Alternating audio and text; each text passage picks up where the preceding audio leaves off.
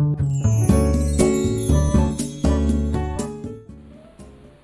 はようございます。滝真由子です。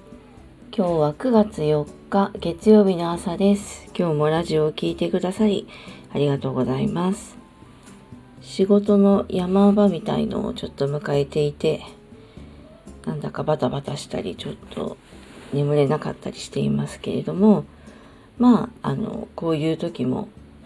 割とネガティブに考えずまあこんなもんだよねってちょっと私ちょっと緊張してるのかなと思ったりしながら日々を過ごしています。ちょっといつもより早起きしたりなんかして意図的じゃないんですけど目が覚めたりします。まあ、あのそういうのをネガティブに考えず、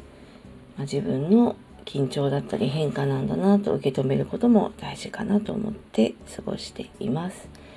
さて今日は自分にお返しはいらない感謝の気持ちは次の世代にという潔い考え方についてのお話です、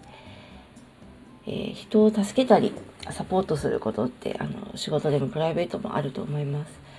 私は割とサポートをするのが好きでマネージャーとか秘書とかそういう仕事もしてたんですけど私今40代ですけど私ぐらいの世代になると当然助けていただくこともありますしあの若い子とかね経験がまだ少ない子を助ける機会もあります。仕事でも企業のサポートなんかをしているので当然助けることはあります。で年齢を重ねてくると、まあ、当然助けることの方が増えてくるのかなと思います。で私も仕事を始めた20代の頃から今まで上の世代の方にすごく助けてもらう機会があってでやっぱそういういろんな方の教えがあって今の自分があるなっていうのはすごく思っています。でよくしていただいたらやっぱりお礼をしたいなっていうのがあって例えばお金がなかったりしたらお金がないなりのお礼を小さなお礼だったりまあいろいろしてきたわけですけど大抵の方はお返ししたいお礼がしたいっていうとまあ、普通にお礼を受け取ってくれることが多いんですが、まあ、ある方はいつもお礼を受け取らず最初に言われます。あの何かしてくださるたびにいつも言われてたんですけど自分があなたのためにしたことはあの私に返さなくていいですからで次の世代に返してくださいと私へのお返しは一切不要ですっていう言い方をされてました。でも最初にこれ言われちゃうともう何にもその方にやっぱちょっと返さない方がいいんだなっていうのも思うのででもちろんあのお返ししないんですけどなんかこの言葉ってすごくかっこよく感じてで要するに下の世代にどんどん返していけっていうことがちょっと潔くて素敵だなって思ったんですよね。でどうしても人間は何かしてあげるとこうしてあげたのにとか良くしてあげたのにとかそうなんか見返りを求めちゃう生き物ですよね。でどっか皆さん根底にあると思うんですけど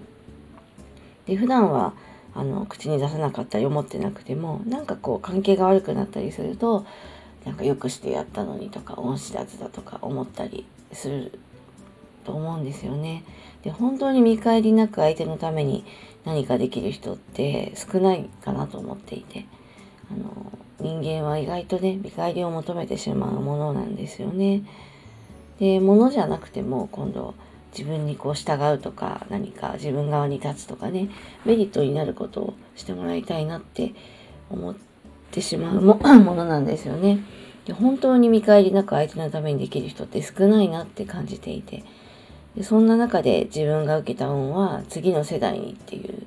考えを持ってそれをもうあの何のためらいもなく、まあ、口でもおっしゃるし実際その方の行動も本当そういう感じ。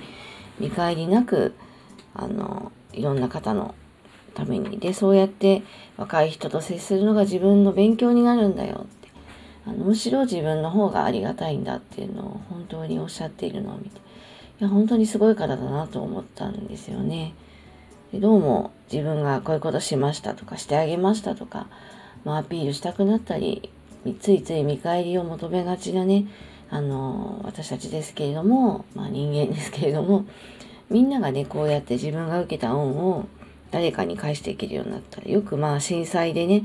あの、ボランティアしてもらったから自分も返したいみたいな、まさにそれは、本当自分が受けた恩を誰かに返すっていう、すごくいい例だと思いますけど、みんながそんな発想を持てたら、